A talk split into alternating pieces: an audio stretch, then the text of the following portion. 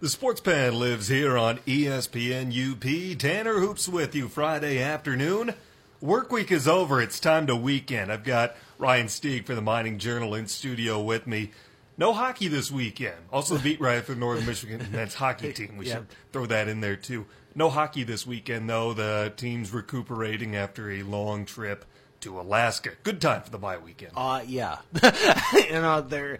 I mean, you always want to keep playing, you know, because you know you want to stay fresh. But it's a long trip. They got four wins, and but you could tell Saturday night. I know Grant likes how his team played Saturday, but it took until the three, third period to score. You could tell fatigue was really starting to set in. They were a step behind Alaska Anchorage, you know, for most of the game, but you know, you need to have that week. And I think it'll be turned out fine because some of the hockey players are at the basketball games last night and they look fresh. Mm-hmm. you know, like, you know, I've seen players after hockey games, you know, in press conferences where they just look exhausted. Mm-hmm.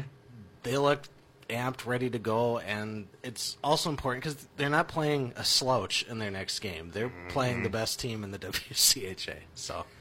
One of the best in the country with Minnesota State coming up. They've won six in a row, though, and they've launched themselves into second place in conference play. Beaulieu, I talked to Grant a little bit about what happened to him. I asked him, How'd you flip the switch on him in the third period, scoring three goals on the power play in three minutes? He went back to the Lake Superior State game. Remember, he was a scratch, and since then, messages got to him. He ended up winning Conference Defensive Player of the Week, and then Griffin Loughran, man, that's my guy. I keep telling you, I'm, I'm high on this kid, and he gets Freshman of the Week. What's so high about him? Just because you saw him play in Fargo, or Because I watched him play the and I, I liked him when he played there, so I was glad to see him again up here. he's he's five six, and everybody and Grant tells me all the time that nobody has ever told him he's five six because he plays like he's six mm-hmm. He'll pick fights with guys who are much bigger than he is. He's not afraid to, you know, get rough in the middle. He and he's coming alive, especially. I mean, eight points in his last five games. He's not like a star shooter. He's not Troy Loggins. He's not Craighead. You know, he's not going to pump in goals like Robbie Payne used to do when he was here.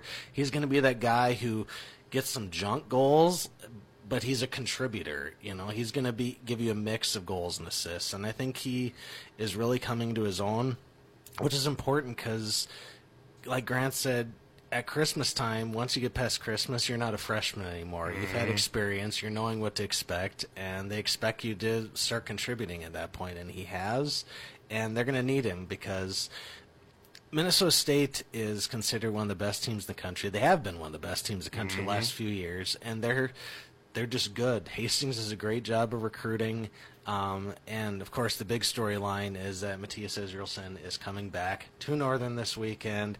He transferred to Minnesota State, was Tolvanen's backup, and now he's coming back. The interesting thing, he's the number two guy according to Shane Frederick. Um, who's the Mankato Free Press beat writer, covers the Mavericks, and he and I were talking. He said, right now, they flip flop goaltenders all through the season. At first mm. it was Israelsson. He had a great start, and then he started to struggle, so they brought in McKay.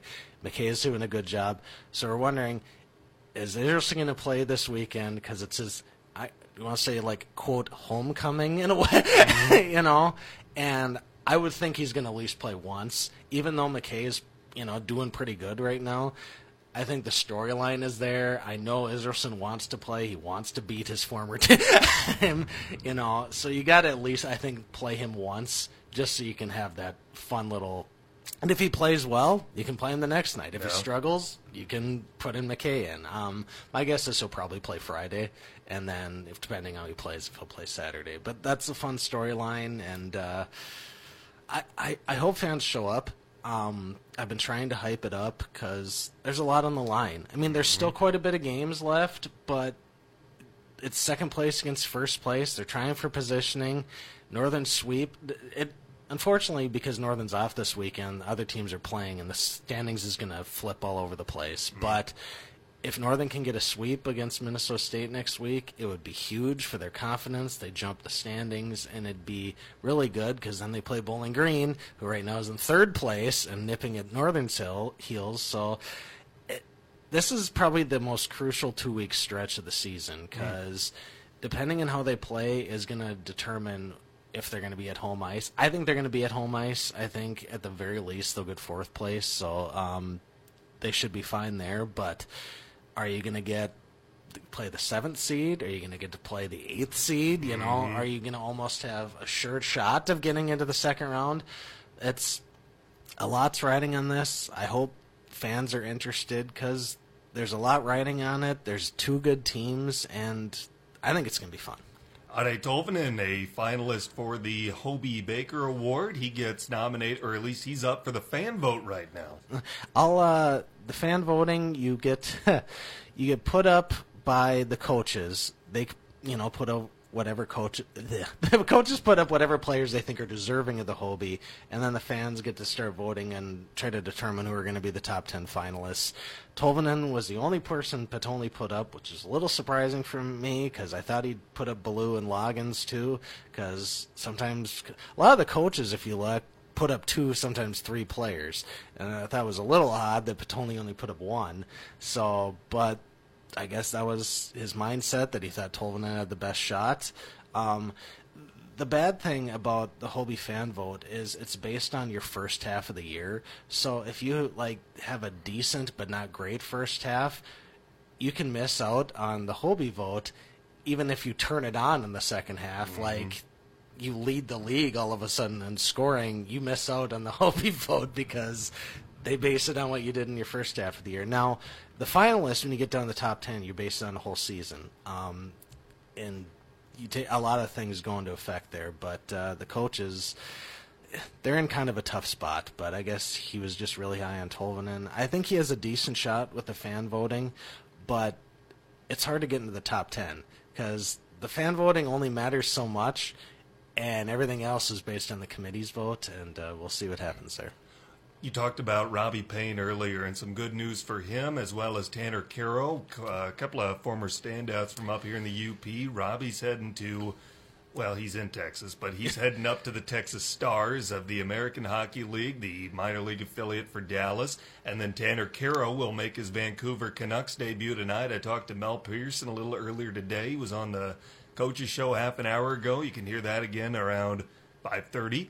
But it was good to get that perspective as a couple of guys from the UP are starting to make their way up through the hockey ranks. Yeah, I know uh, Robbie's been uh, kind of in a tough spot. He, you know, started off with Texas last year.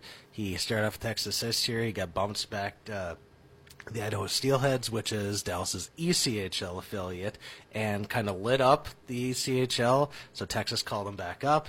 He stays there for a week. They sends him back down to Idaho, and now he's back up to Texas, which I imagine has to be frustrating because mm-hmm. it's not like you're going from the Texas Stars to like San Antonio or right. something. you know, Texas is Texas Stars are like just outside of Dallas, so you're not going the state. You're going to Idaho and then you're going back to Texas, and then back to Idaho. I mean, it's just life in the minor leagues. It's you're hoping onto your dream that you're going to move up, and it's still there because Robbie's in his 20s. Mm-hmm. But you're like, does this team respect me in a way? I mean, why do they keep? Because he'll play well, but then not enough, and it's I. I don't know what their deal is because I think Robbie's been playing really well. I've been trying to keep track of him. It's just I don't know, maybe because he's not scoring goals at will or something. Mm-hmm. It's weird, but I it makes me wonder if after the season if they're gonna make him a trade to mm-hmm. another team because I think, in my opinion, I think he's a better fit for another team mm-hmm. um, because if if you really liked a guy, you wouldn't be coming and sh- keep sending him down over and over right. again. So I'm hoping he gets sent to another franchise that maybe respects him a little more. But good for Tanner. Um, played very well at Tech. He's you know, he's shown that he can play in the NHL. He's gone through his little bit where he's been sent down to the AHL and then up and down. So it's nice to see him back up there. And uh, I'm sure Mel had good things to say about him. Mel has some positive things to say about his time in Houghton. Well, you looked at uh, uh, Tanner Kero. You talked about getting a trade perhaps for Robbie Payne. That's what happened to Tanner Kero. You know, he maybe just wasn't a good fit for the system they had there in Chicago. End up sending him to Vancouver, a team that's going through very much a youth movement right now with Pettersson and Boeser, and you have the Sedins out, mm. and you think it worked for Kero. All the reason to think it would work for Payne as well. Yeah, I mean, sometimes you just need a change of scenery. A team picks you up you know, after your college career and they think, oh, you're a good fit, but then maybe it just you know, you don't gel with the coaching staff, the style isn't quite what it should be, and maybe you have a better chance at another place. Because I'm sure other people are looking at him, because that happens a lot in the minors. I mean, if you look, ha, shameless plug for the journal. If you look at our, if you look at, you know, our agate we put on 2B and we throw in the transactions, if we um, use the hockey things, you see, you know, Chicago Blackhawks loan to the AHL, then EC, AHL down to the ECHL, and they're constantly moving. So maybe I think it'll be better for Robbie. Who knows? Maybe they'll figure it out. Maybe Texas will, and I'll learn to respect him a little bit and understand how good he is. Or maybe after the season he'll find a different spot. But uh, I'm hoping he does well. He's a good guy, and he. Uh, he definitely has the talent. I know Northern fans are backing him because he was a fan favorite up here. I know kids really liked him. Mm-hmm. he was he he was always the guy that kids would always stay late for to try to see if he'd come up and do autographs, and they'd always ask for his sticks. And I I, I just hope he does well. A couple of things I want to ask you before we have to take a break, and we'll stick with hockey, but go a little bit further into the NHL. You're a Minnesota guy. Wild got rid of Nino Niederreiter last night for Victor Rask. Did they get any better with that trade to Carolina? I don't think so. I don't either. I really don't. I, I don't know if they were just trying to cut payroll or if they were just trying to see if they can work some magic or whatever. They see something that a lot of people don't see. Mm. I I question a lot of business decisions that Minnesota makes in, in all, all sports, sports. because they, you know, you wonder with management because they struggle, they get in the playoffs in every sport, and then they underachieve in the playoffs, and you wonder what are they going to do to fix it, and then they'll make a bizarre move that nobody understands, and it usually doesn't pay off, and I mean, you can joke with the Vikings. You know, mm-hmm. paid a lot of money for Kirk Cousins after being on the cusp of the Super Bowl, and they didn't even make the playoffs this year. And uh, as the NFL said, the players most overrated quarterback in the NFL, which hurts as a Vikings fan because it's like we just shelled out a bunch of money for a guy a lot of people see as overrated. So, but yeah, Minnesota decisions. Lastly. Red Wings say that they're open to trading Gustav Nyquist and Jimmy Howard, but only if it involves a first round pick what would be a good suitor for those two? Where could those two end up realistically landing? Well, that's the tough part. I would say probably a team maybe on the rise that needs, you know, some veteran leadership. Mm-hmm. I don't see if Howard's going to go to a like a team that's playing well, he's going to have to assume a backup role, mm-hmm. and I don't know if he really wants to do that. Sometimes, you know, goalies after after point in your career, you're just like, okay, you know, I'm getting up there. I'm not getting paid what I'd like to be paid. Maybe I just have to take what I can get. And I don't know if he's quite there yet because he's a starter here and he wants to still be the starter. But I don't. I I think he's probably going to be good fit for a team that's maybe. Well, it's like when Marc Andre Fleury went to the Vegas Knights. Mm-hmm. They needed a goaltender. They needed a little star boost and they got one, mm-hmm. maybe a team that's really struggling right now could use something like that. maybe Ottawa. oh, they need something big time. Yeah, you know, they're they're got pathetic management. Yeah, know? they do. Maybe maybe Jimmy can Eugene get a good. would make that kind yeah, maybe he could get some good money out of that. So maybe a team like that. Ryan Stieg for the Mining Journals in studio with us. We'll take a timeout and we'll transition over to the NFL when we come back.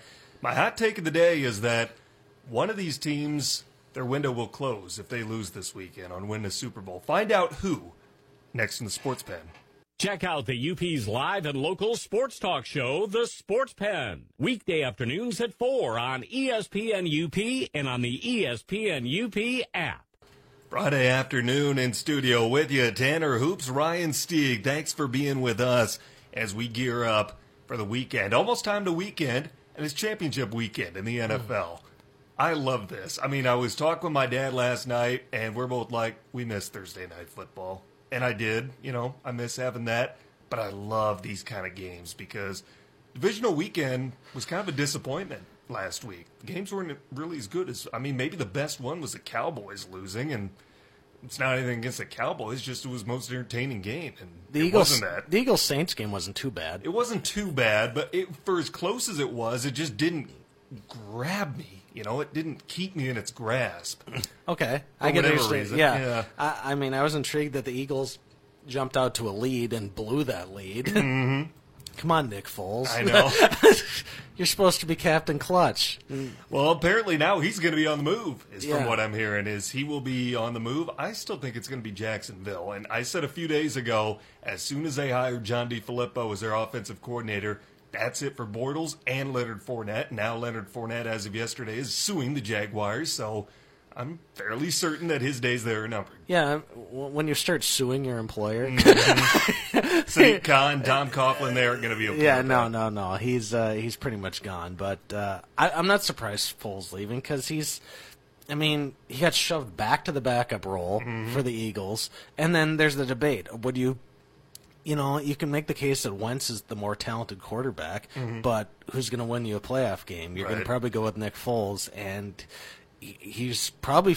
I mean, he's a quiet guy, and he like is a humble guy, but I'm sure deep down he's like, I could be starting right now for mm-hmm. somebody, and I keep getting pushed behind Carson Wentz, and I think he's going to get a fresh start somewhere, and I hope he does something with it because he deserves it after that Super Bowl. He can't be looking around the league and saying Jeff Driskel, Josh Johnson, Nathan Peterman was starting for a while, and I'm on the bench. I'm the reigning Super Bowl MVP. And I'm.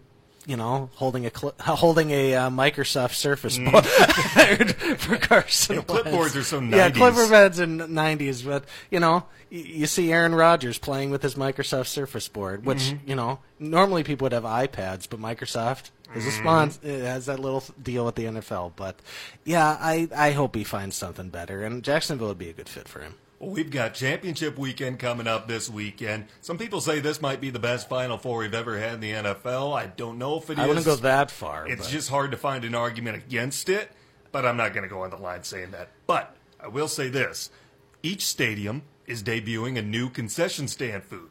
I'll give you both of them, but tell me which one you would be more likely to try, because they're both a little bit out there.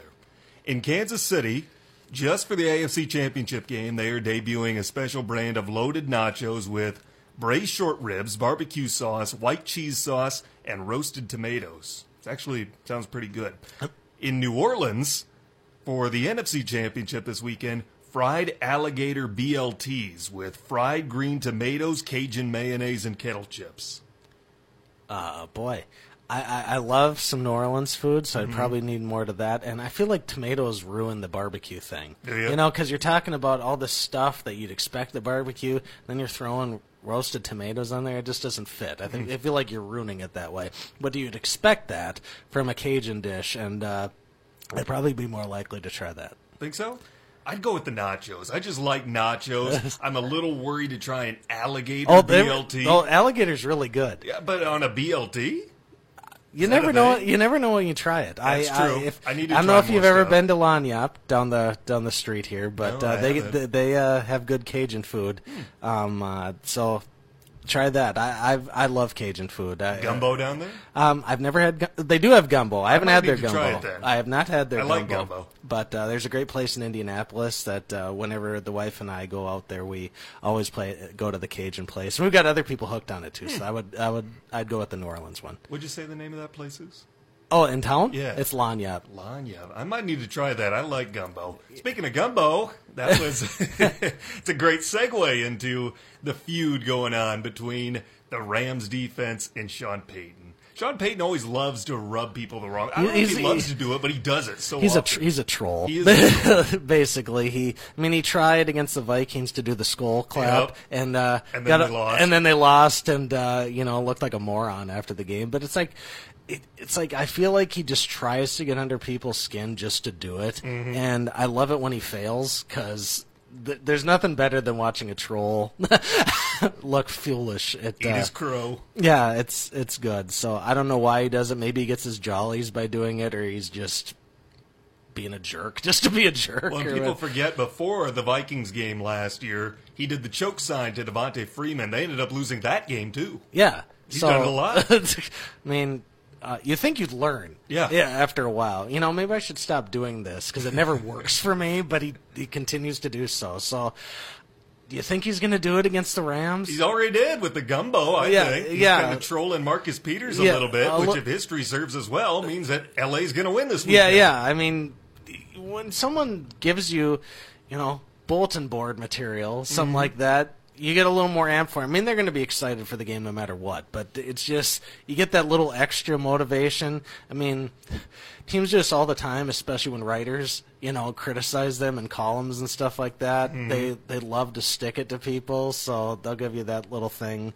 So, I think the Rams will be motivated. I'm actually picking the Rams to win the game. Mm. So, A lot of people are high on Chiefs and Saints.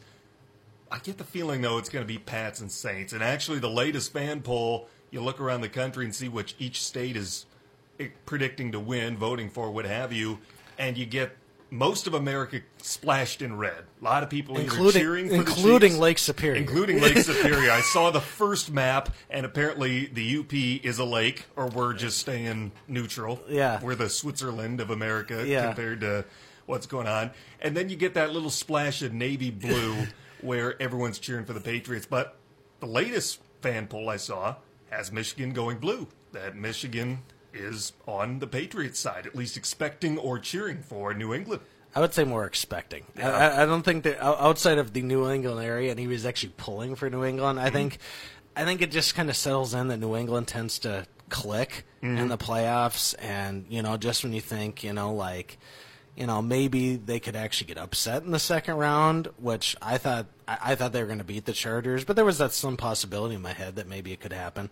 Um, you know, because I just remember that one year where the Ravens went into New England in the semifinals, the divisional round, and just blew them out of the water. So it can happen. Normally, if this if the game was in New England, you know, on Sunday, I'd pick New England for sure. Yeah. But New England, for reasons that maybe I guess it doesn't it makes lo- it's logical that because teams, you know, when you're trying to win a championship on the road, you know, you tend to struggle. But when New England has to play on the road in the championship game, they tend to not be there. You mm-hmm. know, I mean, when they had to play Denver, and the, I mean, Denver handled them. it's mm-hmm. just I think they depend a lot on their home field advantage in the playoffs, and when they're not there, it's just for some reason they don't click as much. I mean, they're going to be good, and it's the game's going to be close, but I'm actually thinking that this might be the Chiefs' year.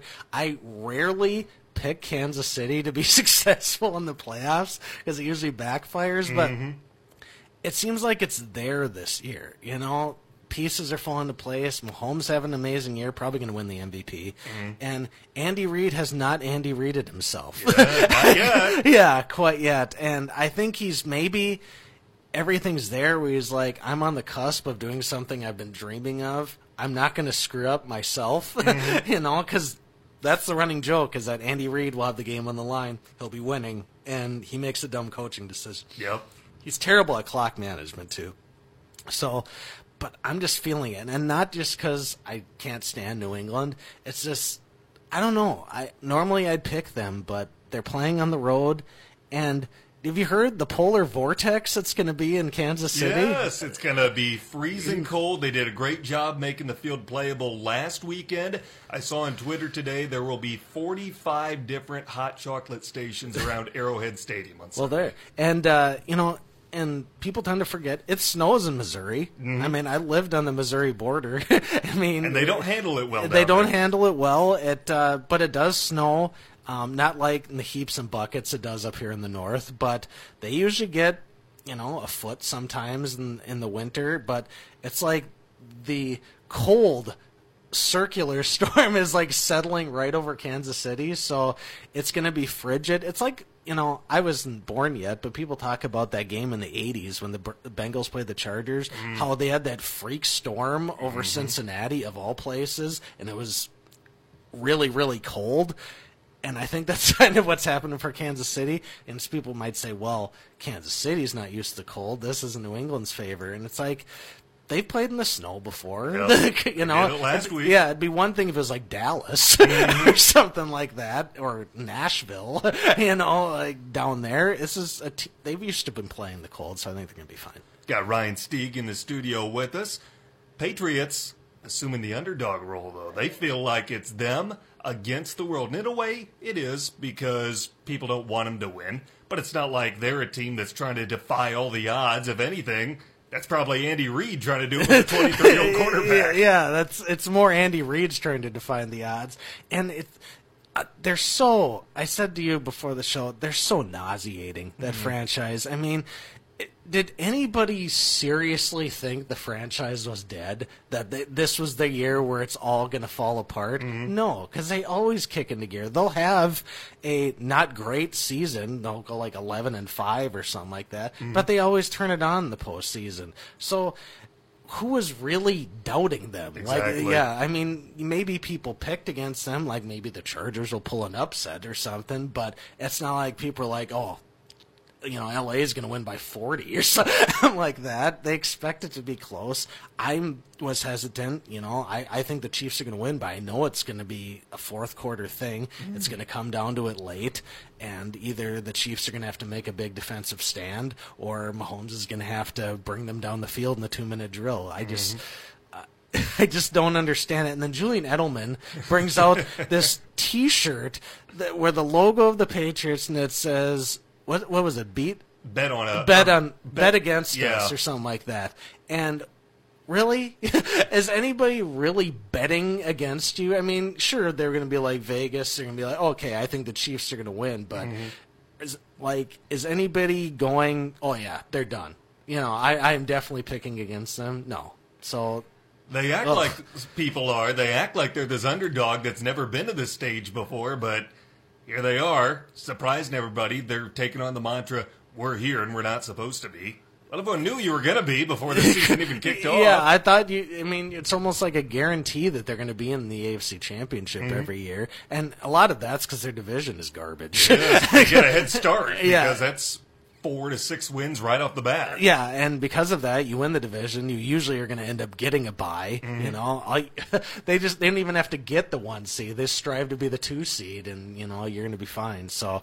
I, I don't like the message they're doing. It makes you dislike them even more. Mm-hmm. You know, it's it's it's like they're embracing being the villain, and which maybe after a while you kind of enjoy that. But uh, I hope Kansas City wins. Hitting the bottom of the hour, we got to take a break. We'll come back. We'll discuss Andy Reid's legacy, and I'll tell you which team's window is the closest to being closed. Next in the Sports Pen on ESPN UP. Check out the UP's live and local sports talk show, The Sports Pen. Weekday afternoons at 4 on ESPN UP and on the ESPN UP app. Welcome back to the Sports Pen on ESPN UP. Tanner Hoops, Ryan Stieg hanging out with you. Here is your Sports Center update.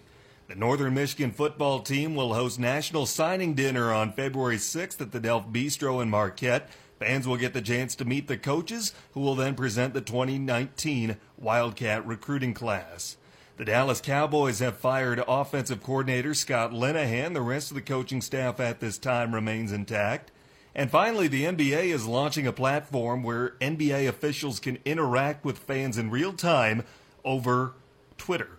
And they can discuss the officiating of select high profile games. That starts next week. What could go wrong with that? Yeah, there's nothing that's gonna. Yeah, this is so gonna blow up in their face.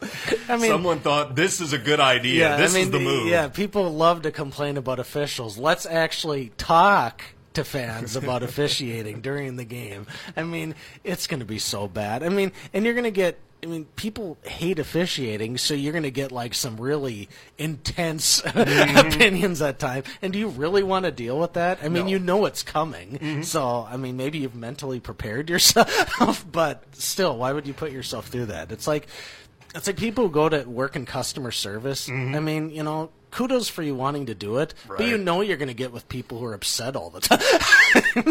I mean, is that?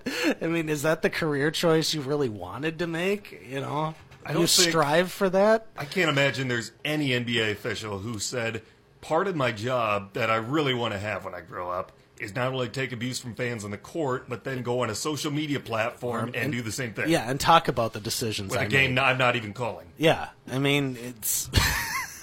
and then you're trying to either defend something that happened, and I'm sure you're gonna.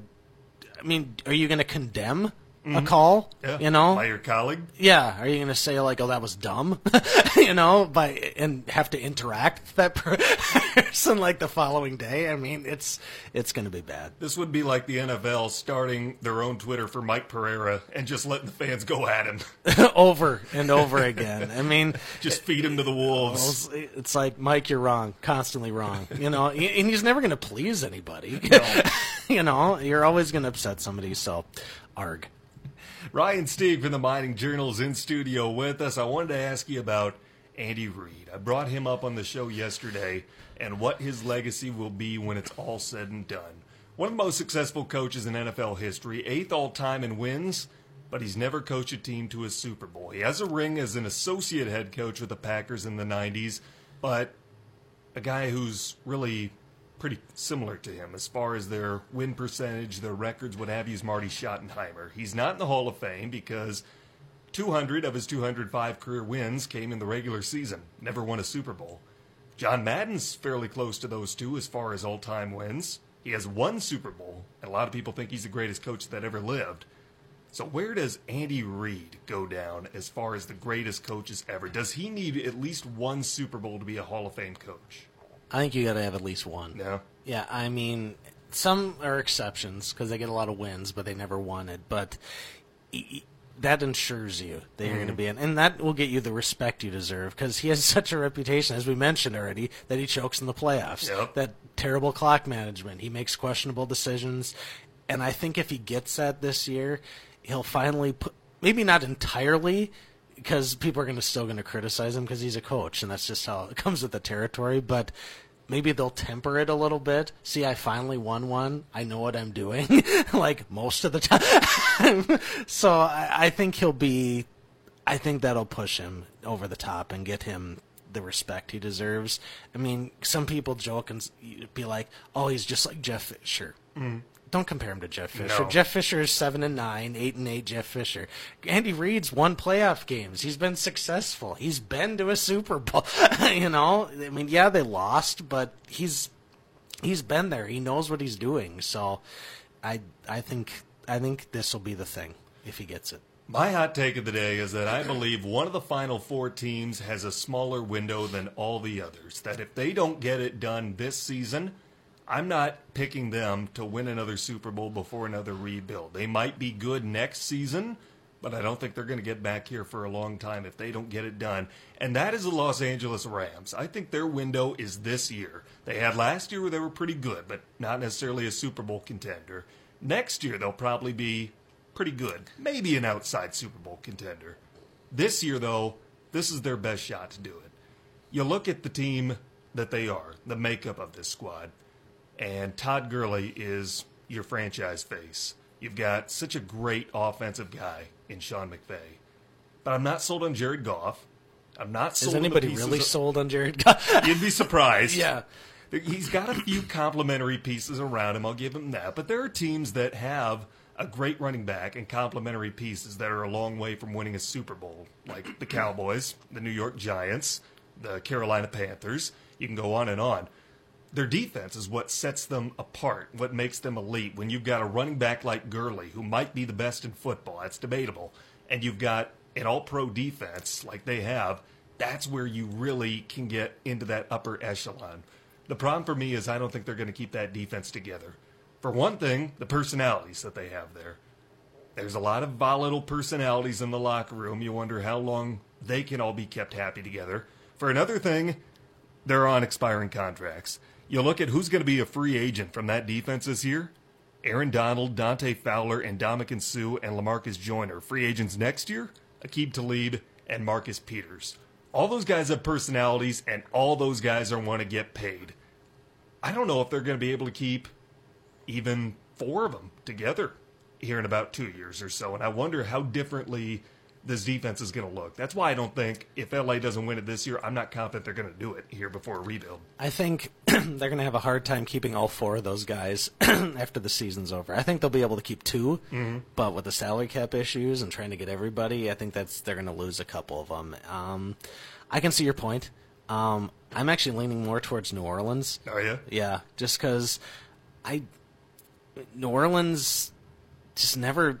I mean, even this year, they're not doing it for me. I mean, you look at the Eagles game, and you know, by logic, you know, you're playing the sixth seed. you know, you should come out with an easy win, and they started off terrible. I mean, yeah, they pulled it out in the end, but I mean, was it, you know, did it impress you that they could do it? And I, I think the Rams are actually going to win it. Um, Hmm. But I, I, as much as I like Drew Brees, how much does he have left? Mm-hmm. You know, I mean, he carries that team so much. Sometimes, like he wins it on his own, and it's kind of like what Rodgers does in Green Bay. Sometimes it's all on him, and he saves the day.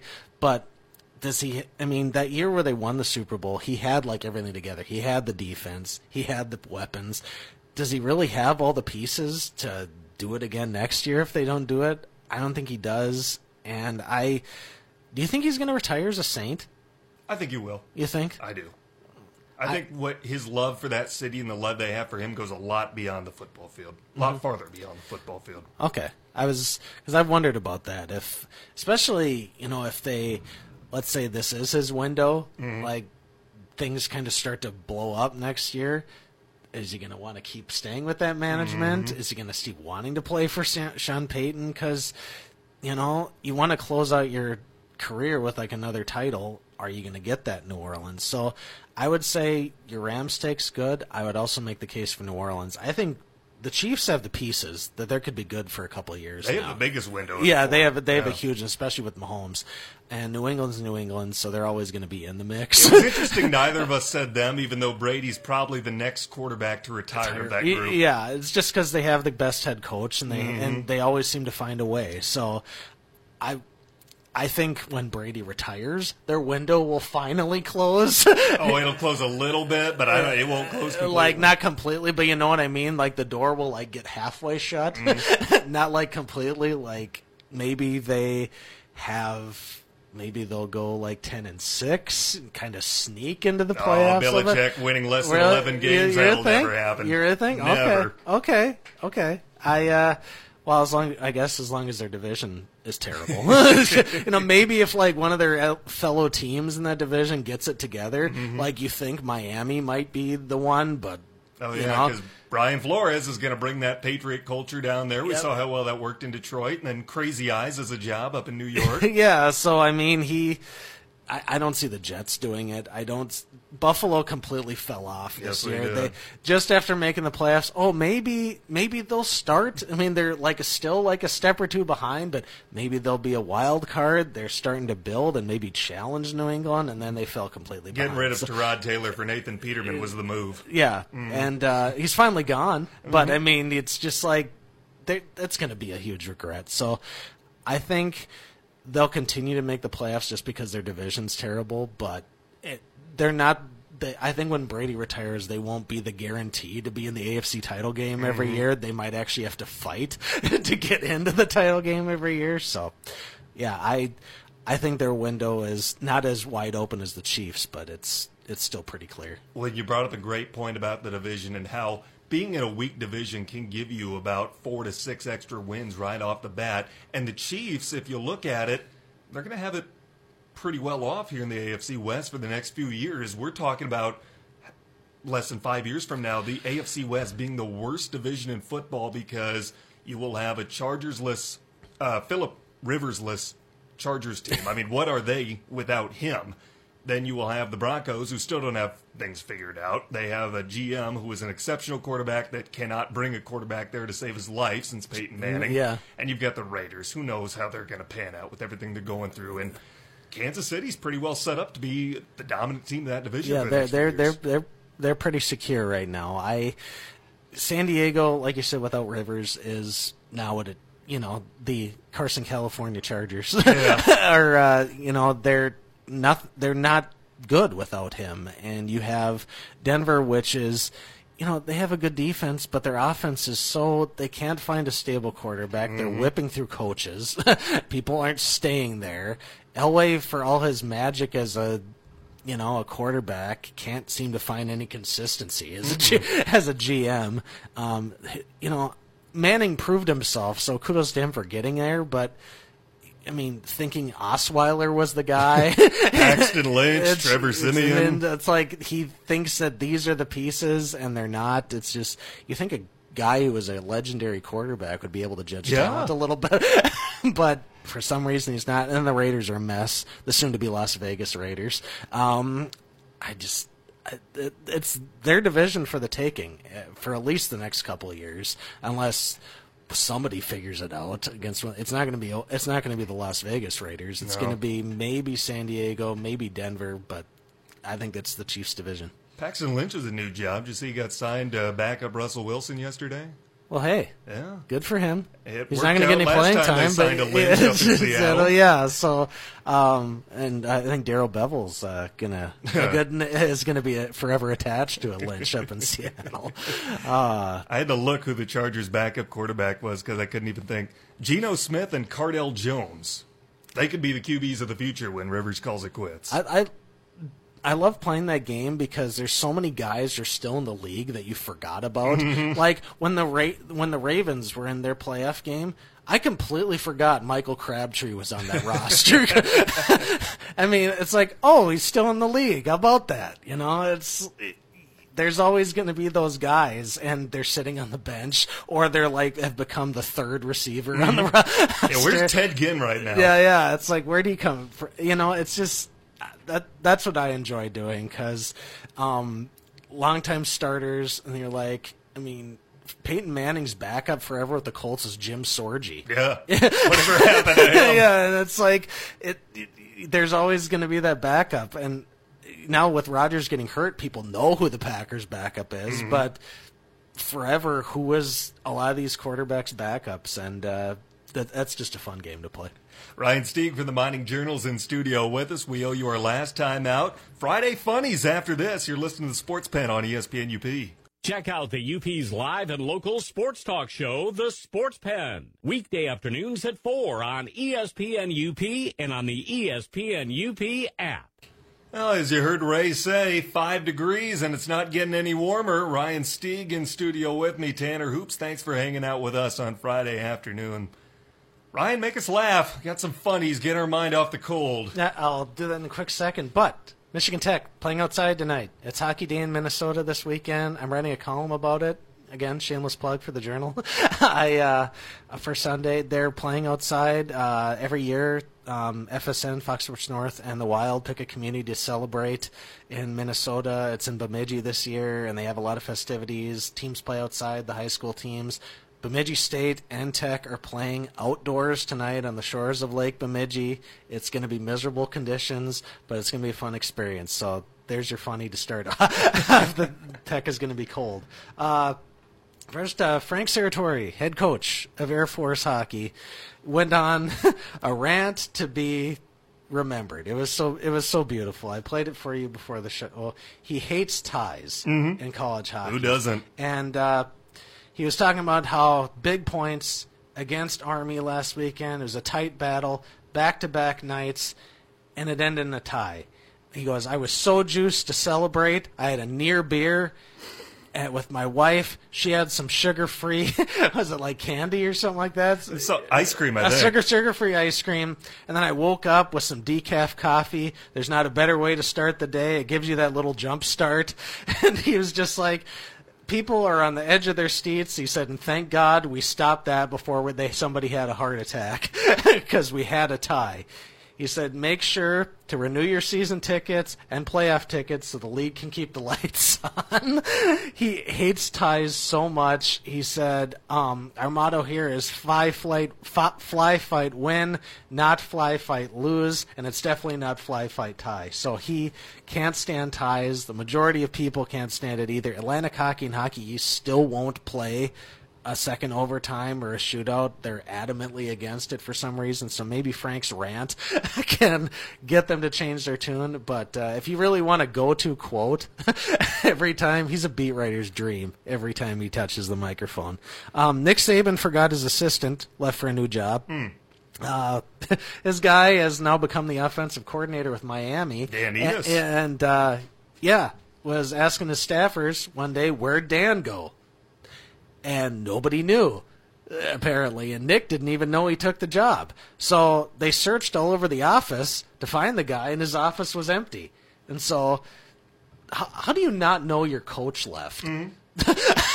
I mean, Yeah, a lot of those assistants leave this week. yeah, it's to like. I mean, Nick Saban lives in his own little world. Like I said before, he forgot an election happened one year. Mm-hmm. So I mean, he just.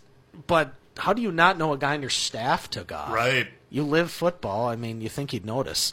But and then Charles Barkley called the 76ers last night the stupidest organization in the history of sports for allowing Joel, Joel Embiid to play injured. The stupidest organization in the history of sports. That might be a little far. Yeah, I'm not. It's maybe not smart, but I can think of a few stupid organizations that come to mind Yeah. before the 76ers. Yeah, I just enjoyed the hyperbole Yeah. uh, out of Chuck. That was good. He'll give you those. Um, Oklahoma State basketball has so many suspensions Hmm. right now. They're having to have the student body fill out the rosters. Oh, no. Yeah, they're they're such a mess that they've had walk-on tryouts on campus just so they can fill up a full roster. Now that's a great opportunity if you're a guy on campus. Hey, I can make Oklahoma State varsity. Put that on your resume. But just I mean, you're not going to be good grabbing guys from the student body to try to play your bench. I think how many years ago it was they had Marcus Smart and Phil Forte, and now look at them. Yeah, I mean it's. Uh, just imagine if a team up here, let's say Northern, had to resort to that. I mean, how many good players are you gonna have? I mean, there's guys who can play ball Right. on a campus. They play probably varsity basketball when they were in high school, but. Are you going to be able to win games with those guys off your bench?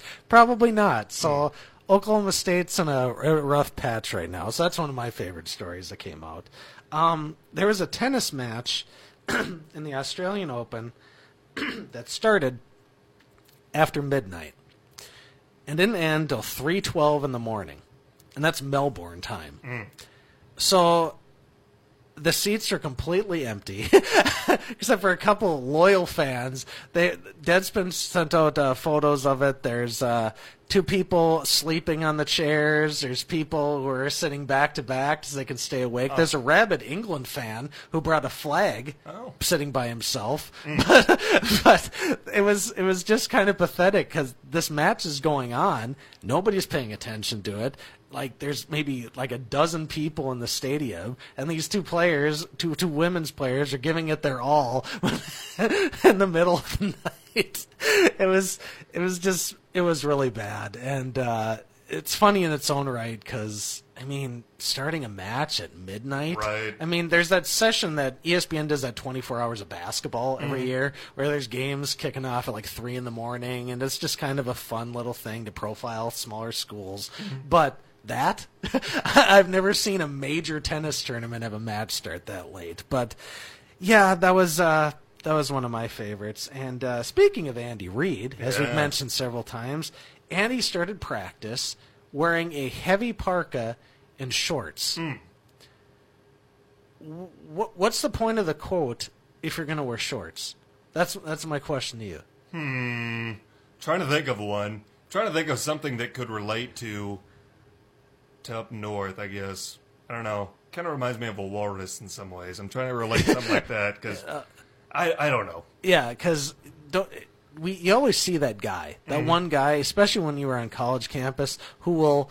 It's a blizzard outside, and will decide to go jogging. Yeah. or ride his bike to campus and you know act like it's no big deal and you know they're freezing mm-hmm. but it's like are they trying to prove a point at all because you look dumb when you're doing mm-hmm. it so i mean i mean andy reid's his own person so maybe it's just his thing but it looked really weird in the photos i mean it's a huge parka it's not like he's wearing a windbreaker it's like something you wear when you're going to go out hunting for like a week in the woods you know it's huge What kind of shorts were we talking? Like We're- athletic shorts? we're talking. Cargo? I think he's still wearing the. He was wearing athletic shorts, Okay. but it looked it looked really weird Hmm. because it's you're you're covering your top half, but uh, you know warm air rises. Mm-hmm.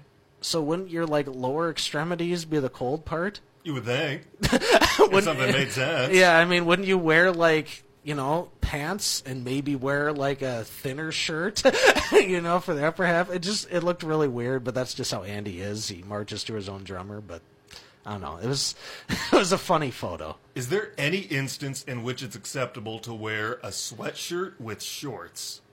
Because that was a thing for like college kids from what I saw is where guys would come out wearing a crew neck with athletic shorts. And I'm like, you are such a tool bag. You are the worst kind of person. I, I've done that before, um, simply um, because I don't know. It's just, but I don't like go out in public and do it. Right. It's just like if I'm lounging around the house. Well, that's or- different. Yeah, yeah, but like it's, but like it, it looks out of place, Mm-hmm. and it's like.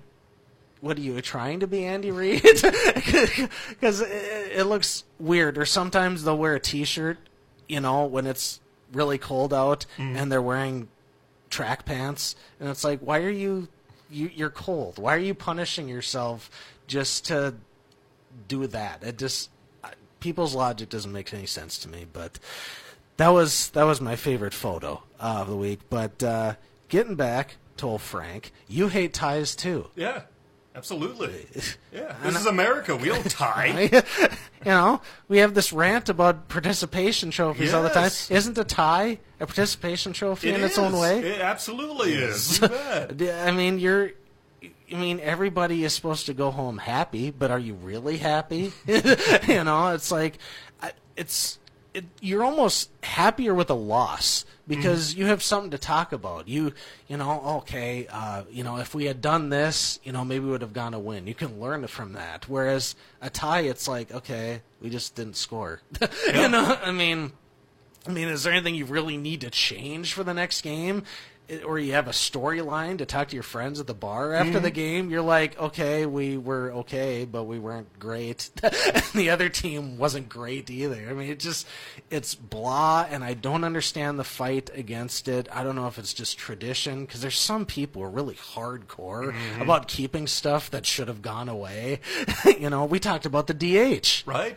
last week. I mean, there's everybody wants to stick to something, even though it should change. Like people mm. who hated instant replay forever, Yes. you know, and it needs to change. Frank's adamant about it. I've seen other coaches rant about it, and it's been beneficial. If the WCHA, the Big Ten, and the NCHC all have the second overtime, they all have shootouts, and even if it doesn't go your team's way, you don't hate it. Mm. right. you know, you don't complain to the league office or mm. you know your school bill saying this needs to change. I don't want to see this in my mm-hmm. next game.